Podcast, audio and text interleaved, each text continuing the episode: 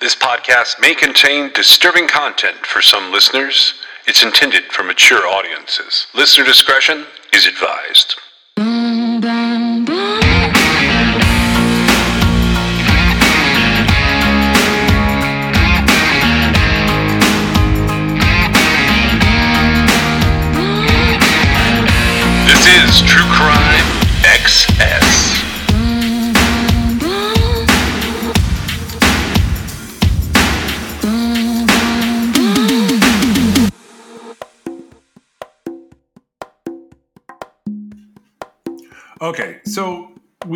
Into the situation where it is very difficult to explain in a simple way all of the legal nonsense that has gone on related to the Columbus America Discovery Group's recovery of gold, the initial recovery of gold from the SS Central America. But we set aside this episode to try and do that in a way that makes enough sense that people can understand why why the the end of this well not the end of it why the current situation here is so confounding I, I think is the right word. Where we sort of left off, we were talking about the fact that that Tommy Thompson sort of gets frozen after he gets sued into this like bizarre position, and he's not a very accountable person when it comes to explaining what he has done. So, what I thought we would do here is sort of run through what the different sources say, including it's the same Columbus Monthly staff uh, article, the same uh, coastal law journal, uh, some of the the ship of gold in the deep blue sea book. And I thought we would try and explain a little bit of that before we get deep into court documents. I don't know that getting deep into these court documents is going to make a lot of sense to people because um, it is maritime law and you and i have stated in the past that like maritime law is some of the more confusing logic paths to follow because it doesn't deal with things in, in the exact same way that you would that you would think um, now i will go ahead and tell everybody that a lot of this is the reason we're doing this the way we're doing it so people can access it a lot of this is behind paywalls and it, it's actually pretty confusing just from the perspective of different people report different amounts and different rulings. Uh, we're going to try and untangle that in this episode and and give people a, a good idea of what's going on here. I think the best place to start is let's explain from a like the civil perspective what happens with all these insurance companies. Do you think that's the best place or no? I think that that would be the first place to start. The only other thing would be before uh, he had recovered anything, they were seeking rights. Oh, what do you mean? Ahead of the... Yeah, ahead of uh, like at least you know proclaiming it. Uh, there was some action in uh, the Virginia. Talking about in the Norfolk court case. Yeah, where they were basically, uh, basically, he was given access. Uh, the, actually, it comes up that he, he was given like a, uh, I guess, latitude, longitude, uh, coordinate sector that was his to explore, right? Yes. Uh, by the court, and then uh, initially he was like on the wrong ship, right? And then I think there had to be an addendum to it uh, to extend and include the area where the actual Central America was after Correct. they had been on the the Galaxy 2 for 115 days something like that happened i, I read it it was uh, it seemed kind of not important at the time because i mean it was important for them but for me i was thinking well as far as this goes i to my knowledge, there's never been a challenge to any of that stuff. So this is just, it's just occurrences in court where eventually while they're out on the ocean, uh, you know, they're using different hypotheses and whatever you know scientific method the guys on the ships have come up with to f- try and find the most likely place they're going to find the shipwreck under the ocean at the same time or shortly thereafter they're also like filing petitions with the court for like rights to keep other people out of where they're trying to search The theory that they apply to all this, did you follow all of that part, by the way? Here, the Bayesian search theory? Like, it's the idea of oh like, you're you're talking about about uh not the court part you're talking about what the scientists were doing Well, I'm I'm talking about how it all ties together from the perspective of the court. They were basically saying, "All right, you get pieces of what you did, uh, and and that is it. It never gets challenged. It, it actually doesn't really come up till about 2013 that other people are going to try and do what Tommy did. Is that where you're headed with that?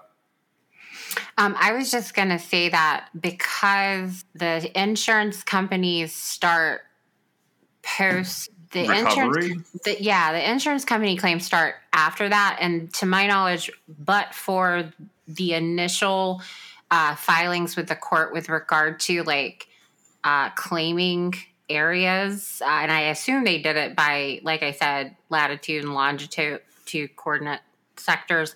Um, I, I'm not familiar with anything before he gets back with the gold and the insurance company starts. The insurance companies start filing civil claims to uh, get the gold. Got it. I got you.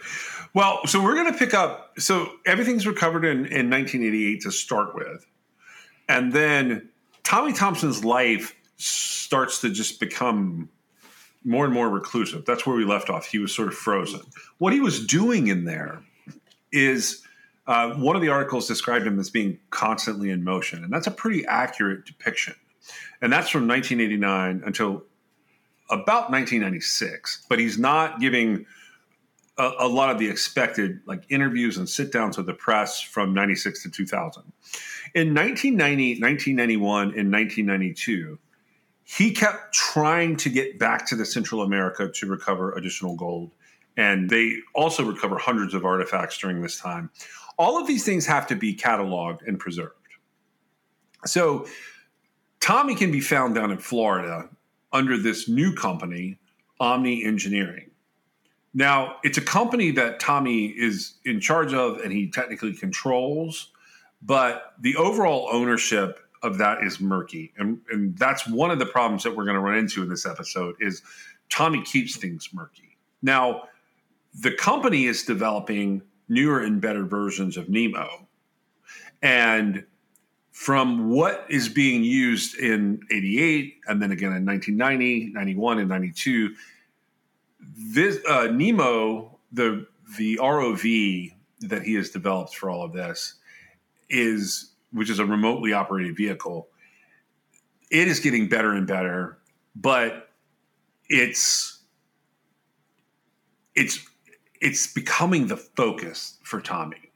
Now, from being down in Florida, he would head up to, to Norfolk, Virginia, and there, it seems like there's just always court hearings going on in this case. And if you go through Pacer, and I, I think you noticed this too, somebody was reading in Pacer as I was reading in Pacer, and then I think you said they were downloading things where you could go in with recap and you could actually pull what they were also looking at or they could pull what you were looking at right? Correct. Yeah if you have that extension activated you can. And so i was able to see what was uh, sort of of interest.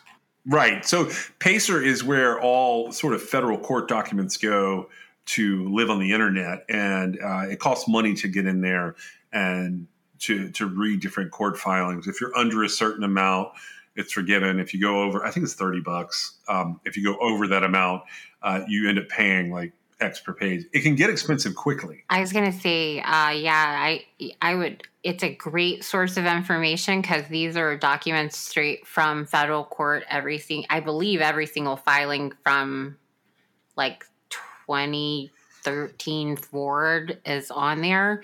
But, uh, when you go on there, uh, you need to keep track of what you're doing because you can spend a lot of money really fast. Yes, you can. Um, Um, because even the searches cost money, and I that's just my personal disclaimer because you know we brought up the source. It's a great resource, but you got to keep up with what you're doing. Yeah. So to summarize what's happening in terms of the court documents here. So starting in 1990, U.S. District Court Judge Richard Kellam, he rules uh, fairly consistently that the Columbus America Discovery Group is entitled to the bulk of the SS Central America's treasure under the maritime law of fines. But the insurance companies aren't happy with this. So every time there's a ruling, it's not just that there's a motion and a ruling, there's also an appeal, a review, a request for reconsideration, a petition. So with every new motion, every new hearing, every new appeal, every new court appearance, the legal bills in this case are just going through the roof. Tommy doesn't trust the lawyers. So every time something like this is going on, he leaves what he's doing with Nemo and he leaves what he's doing with the Central America and Omni Engineering, and he's going to attend these hearings. He's reading every page of every brief, and he's also, according to some of the investors, he's he's in, like inserting himself into the writing and to the understanding and the responses of everything. By 1995, the Fourth Circuit Court of Appeals upholds Kellam's findings, and this gives Tommy some confidence in what's going on. The quote that's pulled from here is We cannot imagine anyone demonstrating more diligent skill and energy than Columbus America has shown here. Its efforts provide a standard against which all of the others should be judged. So they're very complimentary of what's happening. So this sets the stage for Judge Kellam to issue a final ruling. Kellam awards Columbus America 92.2% of the commercial shipment gold recovered to that point and 100% of future recoveries, including a 15 ton Army shipment that Tommy insists is still buried beneath the wreck. Judge Kellam also put Tommy in charge of marketing the gold, although the federal court retained an ultimate authority over approving or disproving these plans. This ruling gets widely public, widely publicized, and it raises the hopes of all the recovery limited investors that they're about to see a return on what they've been doing. But you have to understand, this is unfolding from 1988 to 2000. It takes years. And finally, in mid 1998, the investors decide that they're going to do something about this. Uh, one of the things I've discovered is that if you read short versions or summaries of this that people have stuck into articles in different places, I think even the Wikipedia and maybe one of the books, um, you don't get a full feel for what's happening in some of the legal morass here. And you're going to have to help me with this because I know that you're a little more familiar with some of this paperwork. We have read thousands and thousands of pages on this particular uh, court case. We have, uh, and one of the things that I've noticed over the years of doing this type of research is like there are some of the most page turning, um, anticipation making uh, storylines you can read can be found in a Court of Appeals opinion Yes. Because it's up and then it's down and it's for the defendant and then or i guess the appellant and then the appellee right? Um, they go back and forth with these intricate explanations of things right? Yeah. um, and i never realized how entertaining such dry uh, storylines otherwise could be. Did you No, and you know, I almost missed bits and pieces of it, and I did. I realized that other people were missing it too, and then you were mentioning things that, like, I was like, "Wait a second, what?" It's it really is like a soap opera. It really is. Um, and a lot of times, uh, now, most of the time, and uh, you know, it is a court document filed with the courts. And for the most part, that is what I use as a source whenever possible when we're talking about anything to do with any sort of uh, true crime case, right? Yeah. Uh, to me, it's the at least in my opinion, it's the most reliable source there is, and you will find a lot of mainstream media narratives are derived from some version of this original source, right? Right. So while it may be wrong in in a regard somewhere, it's officially wrong, right? because this is how um, the adjudication of the case went, uh, especially if it's a court of appeals document, because that means it has gone all the way through the process at um, the district court level or the lower court level. And this is the second group of judges taking a look at a case, right? Yes. And so um, it's actually like a really good source anytime you can find one. Um, now, so on this particular uh, case, so this was actually argued before the Fourth Circuit on June the 5th, 1991, and decided August 26th of 1992. So that gives you an idea of where we're at in time, right? Central America, the SS Central America, its location was determined um, after being unknown since it sank in 1988, right? Yes. And so the 1987 number on the initial civil cases, it has to do with that initial court action where Tommy Thompson was uh, seeking to have some exclusions to uh, coordinate sectors of the ocean that he was trying to find uh, the shipwreck, right? And Yes. so in 1988, uh, the Com- Columbus America Discovery Group officially finds um, the SS Central America that had sank in a hurricane on September 12th in 1857. It was 8,000 feet below the surface and 160 miles off the Carolina coast, right? Right. Okay, so um, we kind of talked in depth about how Tommy Thompson uh, lived out his dream after working really, really hard to make it happen just to recover uh, some of the shipwreck, the gold in the shipwreck, and come back to shore with a bunch of insurance executives in their suits with their briefcases and their hands out, filing uh, 37 initial complaints, uh, ultimately 39 complaints from insurance companies, right? So, uh, uh, in the lower court, a 10 day trial was held, and the court awarded Columbus America the golden treasure from the SS Central America. So, Columbus America is the company set up that Tommy Thompson is operating under, right? Right. Okay, so the lower court re- uh, awarded Columbus America the entirety of the treasure. It found that the underwriters of the 39 insurance companies uh, that had filed suit upon Tommy's return to shore after, you know, uh, finally finding the wreckage, the lower court found that the underwriters had abandoned their ownership interest in the gold by deliberately destroying documentation associated with it. So, in addition to, uh, actually, we didn't even get into this because it was a little bit crazy, but in addition to the insurance companies that immediately immediately filed suit, there were also a number of interveners who like were getting in on the civil action so to speak Yes. and it included not only the insurance underwriters there was an heir to the Miller Brewing fortune. There was a Texas oil mill millionaire, an Ivy League university, and an order of Catholic monks The Capuchins.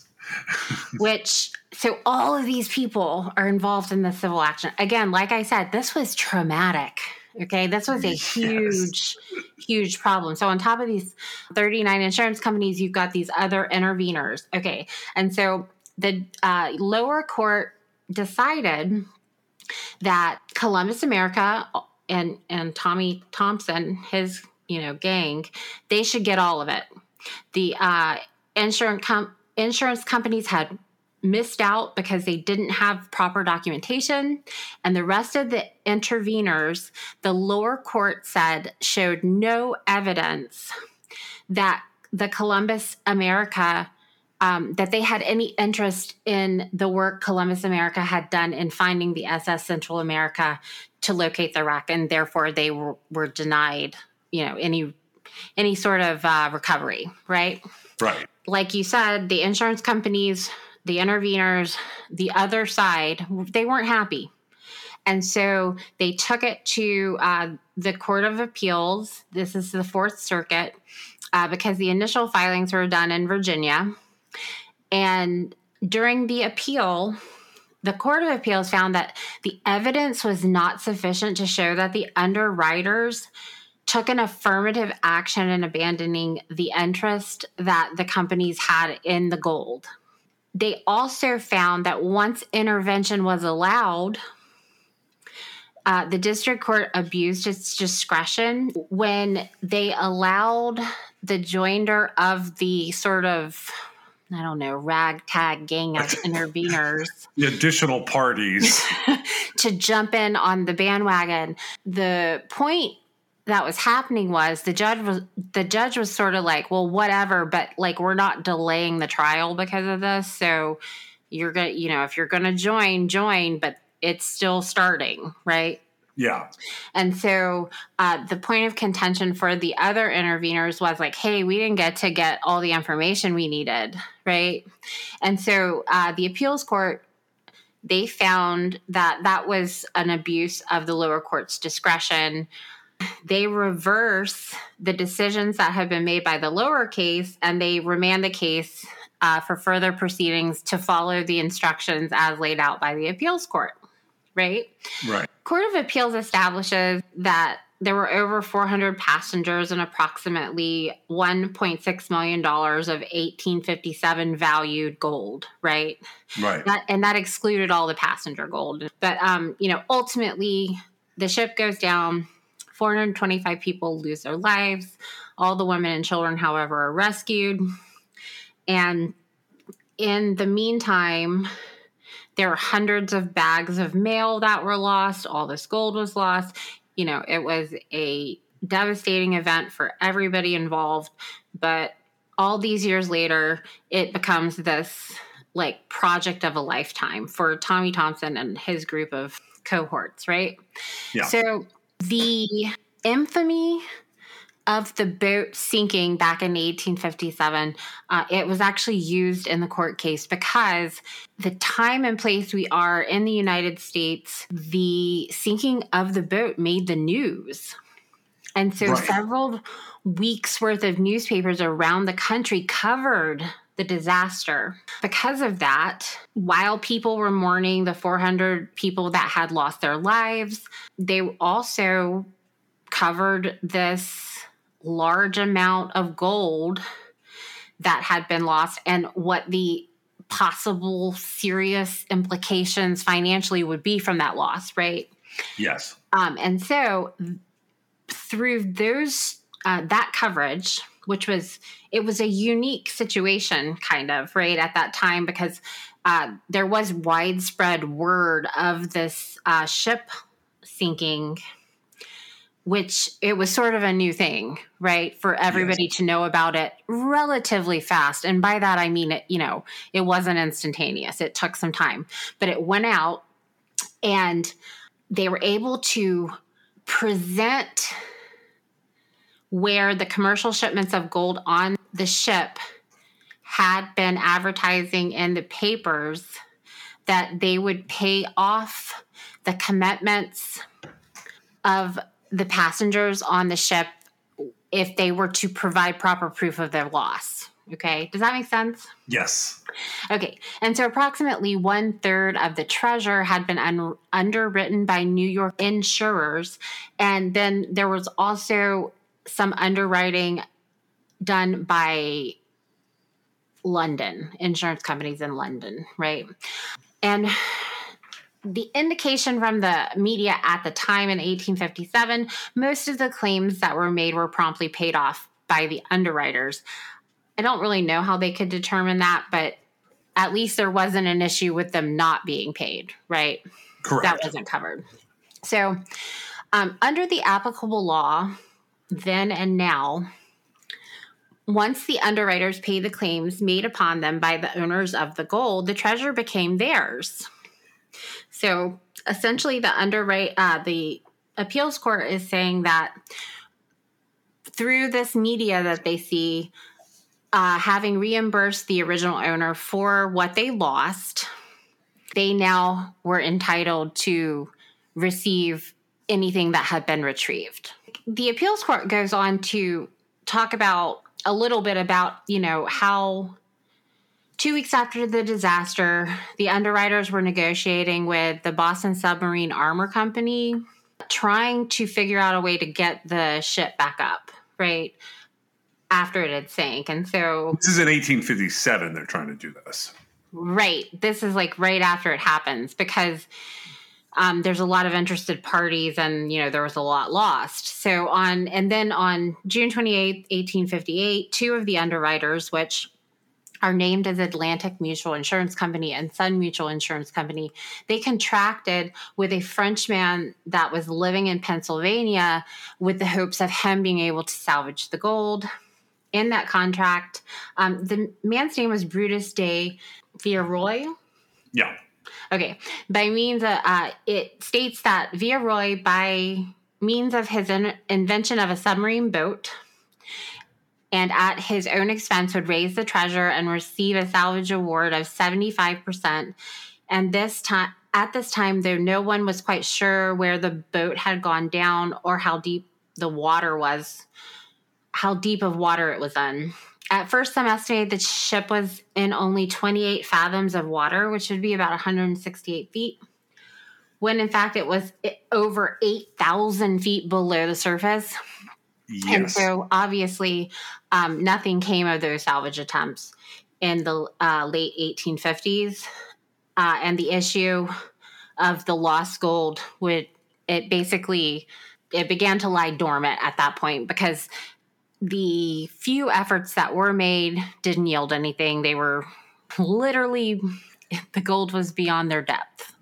Um, because yes. of the difference in like what was being speculated and what the reality was, even though that wouldn't be known until the 1980s. In the beginning of the 1970s, there were quite a few um, individuals that were discussing a plan to explore and salvage the Central America, right? Uh, right. Uh, because the technology had been being developed and they were a lot of things that propel especially this type of like deep sea exploration type things they've got to focus on something to keep it driven right? And yes. this was very helpful for them to do. And so there were people that you know were treasure hunters there were scientists that were wanting to make these breakthrough advances in the technology needed to do these deep sea salvages and you know history has it that there are countless shipwrecks just waiting to be explored, right? And so uh, there were quite a few groups that said, hey, we're going to go after the Central America. You know, a few, uh, a little bit of research on the media at the time of the shipwreck, it it would be indicative that there was something of value that sank. The groups all had different opinions of, of where they thought they should be looking for the gold or for the ship and the gold. And then, so at least one group thought that they had found the ship in shallow water 15 miles off of Cape Hatteras. Um, but that was at least 100 miles from where the actual ship was. A number of the groups that were interested in exploring and eventually salvaging the Central America, contacted some of the various insurers who had underwritten the gold, which again would have been available in the newspaper media at the time the ship went down. And the would be um, salvers hoped to receive a relinquishment of the insurer's rights to the property, or at least some form of salvage contract with the underwriters.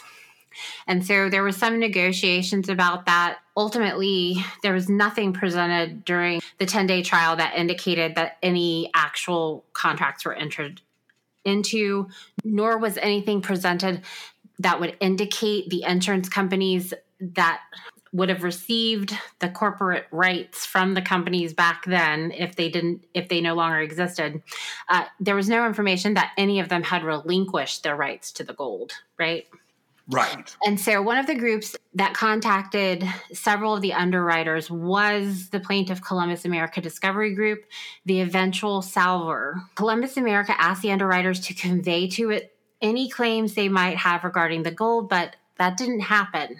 So another group that was interested in salvaging the gold was Santa Fe Communications, whose investors are now owned by plaintiff interveners Harry G. John and Jack R. Grimm. In 1984, Santa Fe paid plaintiff intervener Columbia University $300,000 for Columbia's Dr. William B.F. Ryan to conduct a sonar search over a 400 square mile area of the Atlantic Ocean. During his sonar search, Dr. Ryan identified seven targets on the ocean floor. Of these targets, he found only one, target number four, to be a good candidate for being the Central America.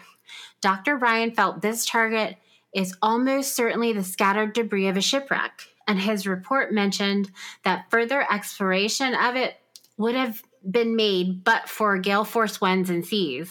In conclusion, he told Santa Fe, You, Harry John, and Mr. Jack Grimm have a likely candidate for further exploration.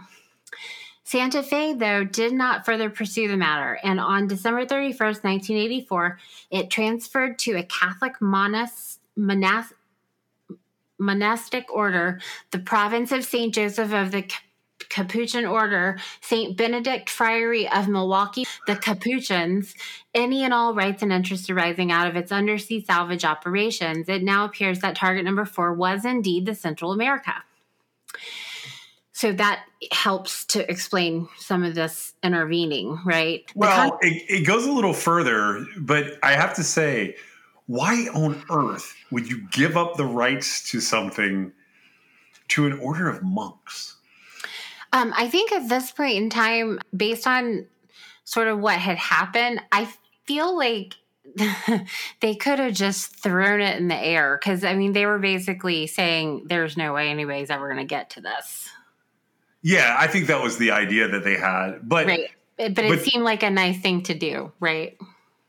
Uh, it kind of seems mean to me in a way. Uh, I, I, follow what you're saying about like it could be seen as a nice gesture. But, right, but it was completely. I, I don't feel like there was um, any merit in the gesture, right? No, there um, wasn't. You, so, are you going to keep going to, to to get to Tommy here, right?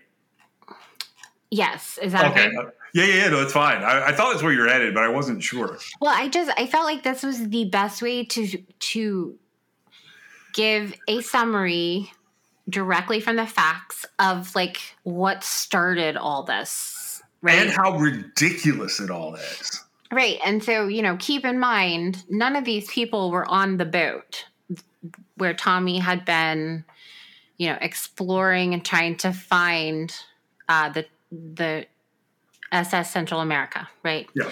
These these are all the people that were standing there with their hand out when he got back to shore. Right. Okay. So the contract between Santa Fe and Columbia provided that Columbia would be f- able to freely publish the results of the sonar survey, but only after keeping such results confidential for a year. Shortly after the survey, Columbus America President Thomas Thompson began contacting Dr. Ryan and others at Columbia and Santa Fe in an attempt to learn the results. Over a two year period, Thompson and Dr. Ryan had a number of conversations about the techniques for identifying sonar images on the ocean floor, but the latter only believed that Thompson, who was associated with the prestigious Battelle Memorial Institute, was interested in this information from a scientific standpoint. On February 12, 1986, 1986, Thompson wrote Dr. Ryan and requested certain sonar photographs taken during the survey. The letter also stated, I'm submitting this order primarily out of personal interest. I have a personal source of funds available for data collection and correlation type work. I am also interested in the techniques for separating anomalies from their environment and in the processing of specific anomalies to determine their character. Dr. Ryan passed along Thompson's request to Columbia, which agreed to provide the information. As a condition, though, Columbia told Thompson that since the data you requested is not in the public domain, we would require your agreement that any photocopied records or computer tapes you receive would be for your sole use and would not be re- reproduced for others. Thompson agreed to this condition, but went ahead and placed the information he received into Columbus America's files. Uh, in 1987, after much effort and expense, uh, the Columbus America believed it had found the Central America. Uh, thus, on May 27th, 1987, it filed in the United States District Court for the Eastern District of Virginia an in rem action against the wreck, alleging that under the law of finds, it was its finder, or alternatively, under the law of salvage, its salvor. Columbus America then asked for and received on July 17, 1987, a preliminary injunction enjoining the other would be salvors from operating within a specified area, injunction box number one of the sea. Injunction box number one covered an area which was approximately 30 miles from Dr. Ryan's target number four. Is that, are you following all that? Oh, yeah. Oh, yeah. Okay. After receiving this injunction, Columbus America spent two years attempting to salvage the wreck they thought was the Central America. This time was also spent battling the other would be salvors in court. Plaintiffs recovered several artifacts as well as a good mini lump of coal. But at some point, they recognized that they were salvaging the wrong ship. They then began to look at other likely targets and eventually they discovered the right ship. Thus, Columbus America requested the court to grant them, by permanent injunction, exclusive control over the area around this new find, and this was done through an order entered on August 18, 1989, injunction box number two. Within the area of the injunction, box number two was Dr. Ryan's target number four. Since 1989, Columbus America, through its invention of the submersible robot, which can pick up objects ranging from small gold coins to a ship's anchor weighing thousands of pounds, has been salvaging objects left on the ocean floor by the Central America. Undoubtedly, its major interest is in recovering the gold, and so far several hundred million dollars worth present value of gold coins, ingots, and bars have been recovered. It is estimated that the total haul may be worth up to $1 billion. And they're not talking about just what's been recovered at this point. They're talking about what's there and what will be recovered in the same manner over time. Correct. So on September 29th of 1989, many of the original underwriters of the gold, plus the superintendent of insurance of the state of New York for several insurance companies, now defunct, filed claims with the district court asserting that they were the proper owners of the gold. After this extensive discovery was had and the case was scheduled for trial beginning April 3rd of 1990, Three days before trial, John and Grimm moved to intervene, as did Columbia two days later. The interveners claim that Columbus America must have used the information from Dr. Ryan's sonar survey in locating the Central America, and thus they wished for a percentage of the recovery. Two weeks earlier, John had bought back for $10 any claims the Capuchins would have on the Central America. When Santa Fe had originally donated their rights to the monks in 1984, the Capuchins recognized the gift as worthless. And John did nothing to enlighten them on the discovery of the ship or the upcoming trial. After later realizing what John was up to, though, the monks must have protested. And on April 10th, both John and Grimm signed an agreement with the Capuchins, giving the order one third of any judgment they, John or Grimm, would recover. Such an interesting thing happening there, right? You got a bunch of monks that now want to be part of a gold recovery lawsuit from a treasure from 1857. Oh my, I just don't even know how to tell people how awesome this is. Well, I mean, and you know, like I said, they they were like, "Oh, thanks for this like worthless gift. You found, you know, a billion dollars worth of gold 8,000 feet under the sea, right? Right. it's worthless. Um, so the district court at that point in time, they allowed John Grimm and Columbia to intervene, but they didn't permit discovery. The right. court wanted the trial to be on time and proceed as scheduled. Earlier in uh, the pretrial motions, the court had bifurcated the trial so that the first part would concern only whether Columbus America was entitled to finder or salvor status. And if the district court found that the insurance companies had somehow abandoned the gold, Columbus America would be considered its finder and thus its owner. On the other hand, if the underwriters had not abandoned the gold, they would still remain its owners and Columbus America would be its salvor. If the latter scenario were found to be true, a second phase of the trial would be necessary, wherein the court would have to determine what each underwriter had insured and the amount of the Columbus America Salvage Award. Because the trial had been bifurcated, the interveners wanted their their claims adjudicated after the finder salvor issue was decided. The court, though, would allow intervention only if the would be interveners agreed to have their claims adjudicated at the same time as the finder salvor issue. That is, the trial beginning the next day that they are trying to get in on this, right? Right, right. So the trial did begin on schedule. It lasted 10 days and it was apparently a huge deal. I don't recall any of it, but it made natural, it had national attention from the press. It did. Um, over the course of the trial, many witnesses appeared and there were hundreds of exhibits that were entered into evidence. And then they began their wait for a decision. So on August 14th, 1990, um, the court found that the Columbus America uh, on they, they found for Columbus America on all the issues, dismissing all the claims of the underwriters. Uh, Columbia, John, and Graham, Columbus America Discovery Group versus the unidentified wreck and abandoned sailing vessel. Um, on the finder salvor issue, the district court held that the underwriters had abandoned the gold and thus Columbus America was its finder and sole owner. The court based this finding of abandonment primarily on the supposed fact that the underwriters had intentionally destroyed any documentation they had once uh, concerning the case.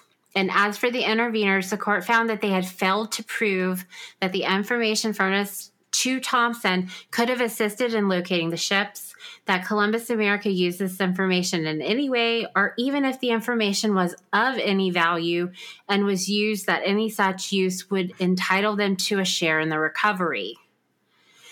This appeal is obviously the underwriters and the interveners asking the appeals court to take a look at the lower court's decision.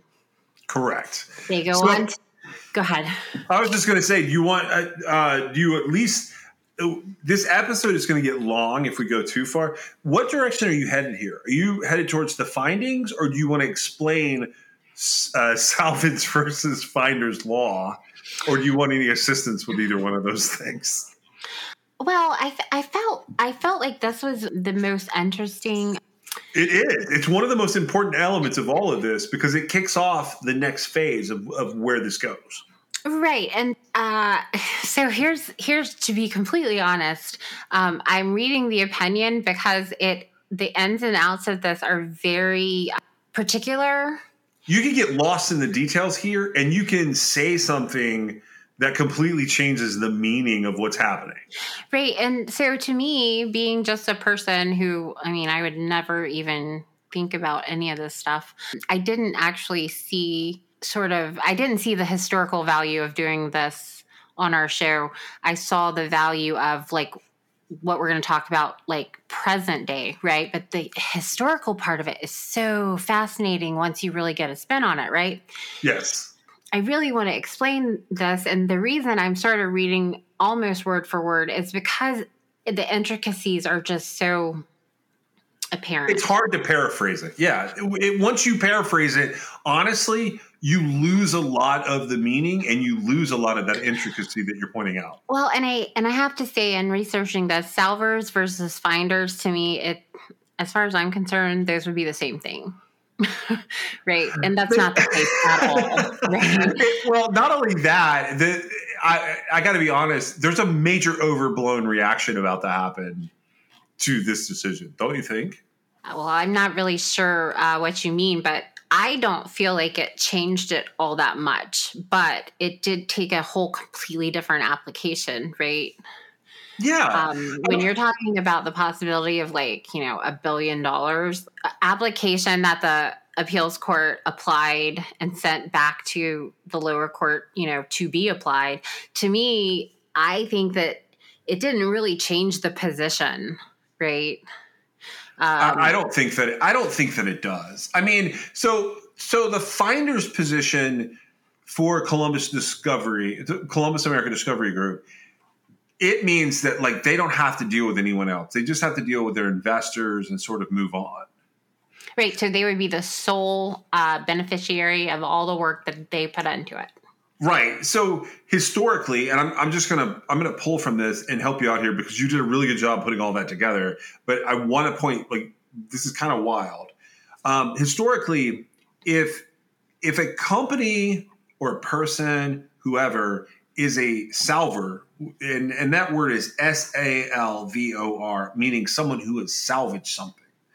If if they've or if Columbus America is found to be the salvors, technically the original owners retain ownership of all the property. They own they they own the gold, they own all the artifacts related to it, and and that becomes a really complex process if anyone is like if Columbus America is the salvor and all these owners of these 39 you know defendants and interveners and all this crap if they're involved it makes the process much more complex because then suddenly Columbus America, while they are like the exact words of the court are, they are entitled to a very liberal salvage award. They are at the behest of the owners of that stuff, whatever it is. Every artifact has to be accounted for. The gold has to be accounted for. Now, typically that would happen anyways, but the minute that they're the salvors instead of the finders, they have to do it the way somebody else wants them to do it, which means the control is not with Columbus America. It stays with the courts and it stays with those deemed the owners. Now, the related legal doctrine that could, would be the other alternative here is literally finders keepers. In fact, the way the court says it is they say the common law of finds, which expresses the ancient and honorable principle of finders keepers. Now, traditionally, the law of finds applies to maritime property that's never been owned. If you found a whale, or you found uh, like uh, ambergris, or you found a shark, or or whatever, if you're looking at seashells or something from the bottom of the ocean that's not a protected coral, finds would apply there. Would you agree with the, that summary? I think the, so. Mm-hmm. So typically, admiralty courts favor applying salvage law rather than the law of finds. Now, the reason they do that is so that if there's any real discrepancies with the ownership of something, one, it protects the the salvor, the person who's put forth all the effort. In this instance, obviously $13 million, tons of technology, everybody's time. Like this story unfolding the way that it's unfolded took us a ton of time to explain that because of how complicated and complex a mission this was. And don't call Tommy Thompson a treasure hunter. He was an ocean explorer on a mission. And his mission was to prove that the SS Central America could be found and the contents of the SS Central America could be recovered. He is not a gold treasure hunter guy. When when this happens, and I'm, and I'm going to let you do the finding, or we'll do the finding together, whatever you want to do. If if he is the finder, if he's declared finders keepers on the SS Central America, he maintains his total control and his obsession with this thing. He does not have to answer to anyone else. He just has to document what he's done, take his money, and move on to whatever he's going to do next in terms of either the recovery of the rest of the gold from the SS Central America or to another ship if he finds some other ship. Although I have to say, I think this is the one. And once you do this, I don't know that you can top what he's done here. But he could continue to develop his uh, submersibles, uh, his remote operated vehicles, and the technology surrounding it. He could potentially market that and patent it. But instead, this ruling here is going to determine if he can continue to have that control. Now, th- what they use is they use the words of Judge Abraham Sofaer, and and this is why they say that the law of finds is disfavored. And then we'll get to the finding, and that'll be the end of this episode. Will be the finding. The law of finds is disfavored in admiralty because of its aims, assumptions, and rules.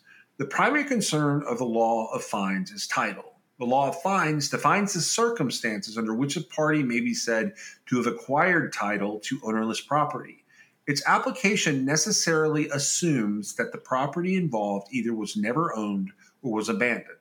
To justify an award of title, albeit of one that is feasible, the law of finds requires a finder to demonstrate not only the intent the intent to acquire the property involved, but also possession of that property, and that is a high degree of control over it.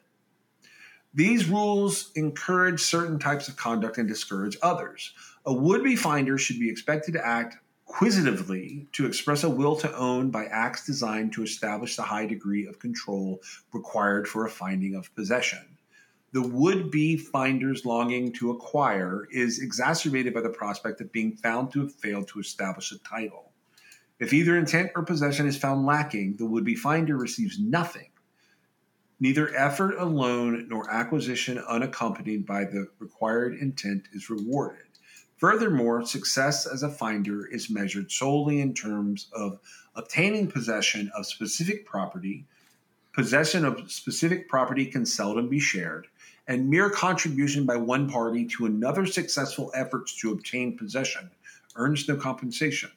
Would be finders are encouraged by these rules to act secretly to hide their recoveries in order to avoid claims of prior owners and other would be finders that could entirely deprive them of the property. So basically, they give a, a, a version of salvage, which is sort of the opposite of that in some ways. Um, but the idea is that people who own something don't have to talk about it or or seek out the owner. So in the in maritime law, it's sort of looked down on. And for that reason, we end up with a massive dissent in this case. I will say that ahead of time. But the ultimate finding here, Meg, is what? The ultimate finding is that uh, Tommy Thompson was a salvor and that uh, the there's no indication that the insurance companies had abandoned their interest. The appeals court ultimately remands it back down to the lower court and they make the determination there, right? Yeah, so it goes back down to the lower court. And how it rolls out is Columbus Discovery Group is given 92.2% ownership as a salvor's fee, basically. Right. From there, there are also certain provisions that they apply, which includes they can salvage more gold and, and they will be the owner. So, months before his death, that opinion kicks it back down to Judge Kellam. And just months before his death in June of 1996, Kellam restructures the ruling. And I have to remember to comply with the Court of Appeals. Yeah, so he restructures the ruling and he awards Columbus America 92.2% of the commercial shipment gold that had been recovered to that point, 100% of future recoveries, including a 15 ton Army shipment that Thompson insists is within this wreck. And Kellam puts Thompson in charge of marketing the gold, but the federal court retains the authority to approve or disapprove of what's happening. Now, Kellam's ruling is widely publicized because of all the attention this case is getting, and it raises the hopes of the recovery limited investors, hoping that their long awaited payoff is just months away. But Tommy Thompson is still focused on doing other things, and this thing drags on and drags on. In mid 1998, his investors had had enough. Thank you so much for joining us today. We'll see you next time.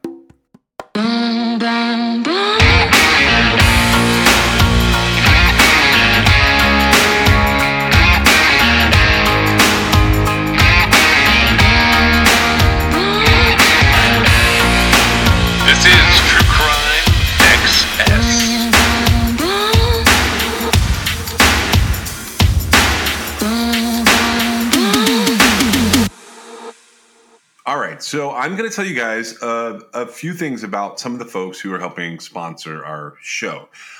Now, Labrottie Creations sponsors our show, and you can always use the, the Crime XS code there. Um, you can also just message them uh, at uh, Labrottie Creations, and they will generally do something for the people who come from True Crime XS. They were our very first sponsor. They've done a lot for the show, and that code is Crime XS at labrottiecreations.com. The first new advertisers that we have, and I've I've selected all of these guys. I've selected all of these advertisers. So the very first one is Cure. Now I'm going to tell you guys about this uh, about Cure as being one of our sponsors. Our second sponsor for the show today is Laird. Now, Laird has a list of things that they want me to tell you about. They have better ingredients with amazing taste and functional benefits. They have a superfood creamer crafted from the highest quality, all natural, real food ingredients. All Laird products are sustainably sourced and thoroughly tested to ensure that you're incorporating the cleanest, finest fuel into your routine. They have all natural whole food ingredients and they contain naturally occurring MCTs made from coconut oil.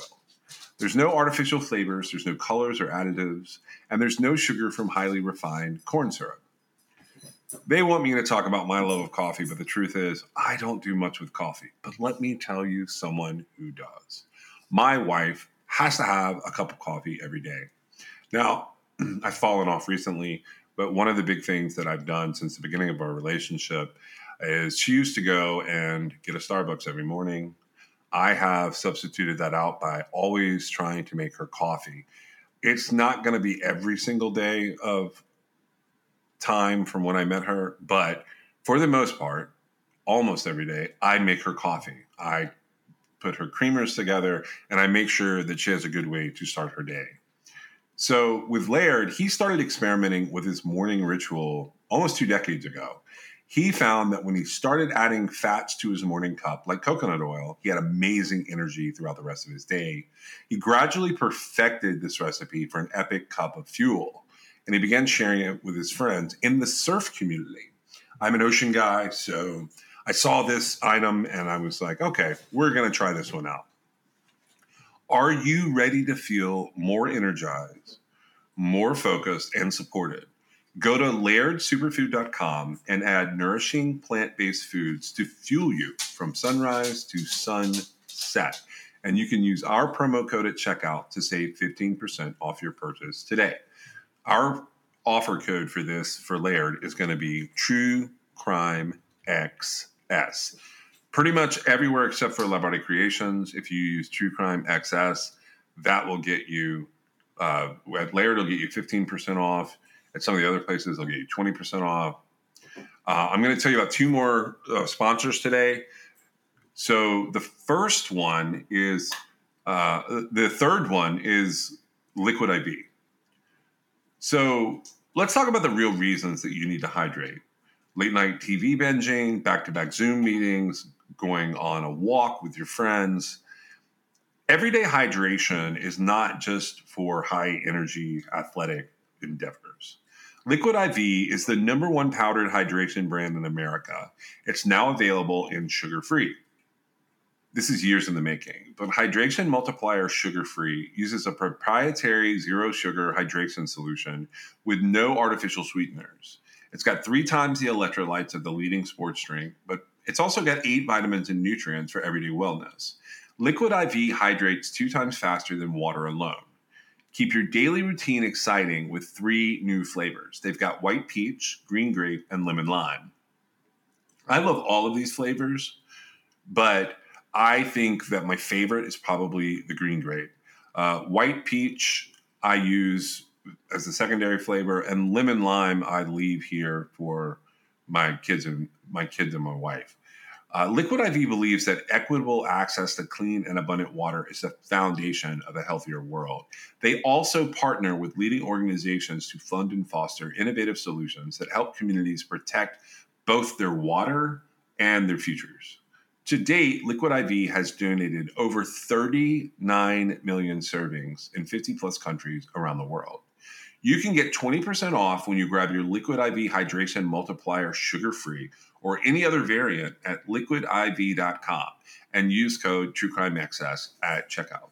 That's 20% off anything you order when you shop Better Hydration today using promo code TrueCrimeXS at liquidiv.com. And the last sponsor I want to tell you about is Zencastr. We are part of Zencastr's creative network. We've been using Zencastr since about midway into our first season. Uh, Meg and I experimented with a lot of different ways to put the podcast together. And the truth is, Zencastr was an, an integral ingredient to us being able to bring you this show it's so easy. It's now super easy. You can record a podcast with Zencastr. You can log in using your browser and you start recording a high quality podcast right away. You can record studio quality sound and up to 4K video with your guest. You get to feel a sense of Zen, knowing that Zencastr's multi layered backups ensure you will always have your recordings in the highest quality, even if the connection is unstable. You sound your best I mean, if you've ever worried about what you sound like, Zencastr's post production process makes you sound buttery smooth. It automatically removes those ums and ahs in your recordings. It removes those awkward pauses in conversation, too. You can set the right podcast loudness and levels while reducing background noise with a click of a button. That's how you don't hear my dogs every uh, second of every episode. Zencastr is all in one if you've thought about podcasting before and realized that you need a lot of different tools and services, those days are now over. With Zencastr's all in one podcasting platform, you can create your podcast all in one place and you can distribute to Spotify, Apple, and other ma- major destinations.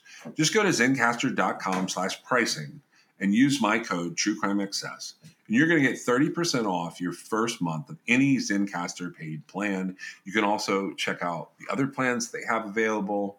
I want you to have the same easy experiences that I do for all my podcasting and content needs. So zencastr.com slash pricing. The offer code is TrueCrimeXS. And it's time for you to share your story today. Uh, we are also adding New Era as a uh, sponsor for the show. New Era Cap is a headwear and apparel brand founded in 1920 in Buffalo, New York. Now, uh, I actually have some experience with New Era caps. My dad and I have been through multiple iterations of baseball caps through the years. We collect different styles, different eras, and now my teenager has started his own cap collection and has several new eras as the centerpieces our favorite teams may not be the same, but our outfits are all topped with the same new era ball caps. Uh, we love the quality and the ability to wear what the players are wearing. Not to mention, New Era is the leading headwear manufacturer with quality licensed products. You can support your favorite college or pro team in style from the official headwear provider for the MLB, NFL, and NBA. You can get a stylish accessory for your everyday ensemble and support True Crime XS Just shop the official headwear and get 15% off when you go to neweracap.com. That's N E W E R A C A P.com slash true crime XS. You can also use the code True Crime XS at checkout. That's it. That's all you have to do. And that's 15% off your order using the promo code True Crime XS.